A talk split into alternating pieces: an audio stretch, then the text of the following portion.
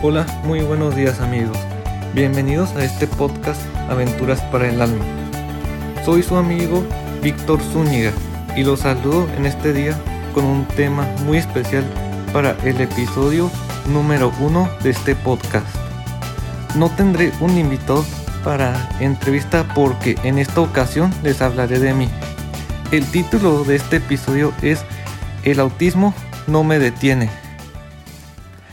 Me pareció importante narrarles algunas partes de este recorrido de mi vida que puede servirle a alguien que tenga mi misma condición o a los papás de niños que acaban de ser diagnosticados para que tengan una esperanza de que todo pueda estar bien aunque hoy estén asustados. Desde que fui diagnosticado asistí a una escuela especial de integración. Yo entré sin tener contacto visual, Solo decía unas cuantas palabras y no toleraba casi los sonidos. Estuve ahí más o menos dos años.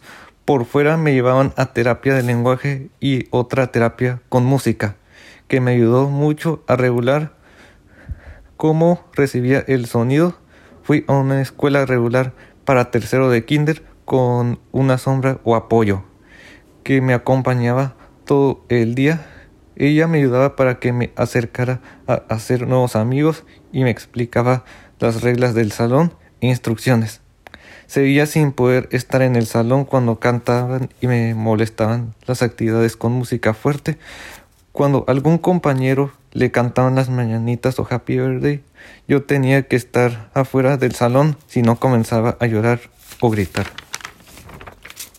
Siempre había cumpleaños y en segundo de primaria una vez me acerqué a la ventana mientras cantaban. Después otro cumpleaños ya entré al salón sin cantar. Y después me tocó mi turno y pude tolerar que me cantaran a mí. En la secundaria, en otra escuela ya fui sin sombra y también me fue bien. Hasta clases de danza me metí.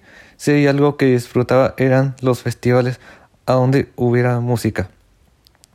Recuerdo las tardeadas del día del estudiante, disfrutaba escuchar la música a todo volumen. Hoy que estoy en la prepa, extraño esos festivales, pero si hay un evento, soy el primero en apuntarme como DJ, y es uno de mis sueños ser un DJ. No voy a decirles que no me costó trabajo, fueron horas de terapia más la ayuda de maestros, sombras y mis papás pero después de no tolerar un sonido, hoy amo la música. Con esto quiero decir, hay cosas que nos parecen imposibles de superar, pero con ayuda, con esfuerzo y con ganas podernos cambiar y hacerlas posibles. De no tolerar ni las mañanitas, hoy disfruto hasta con audífonos de la música. Espero les haya servido. Nos vemos en el siguiente episodio. Muchas gracias y buen día.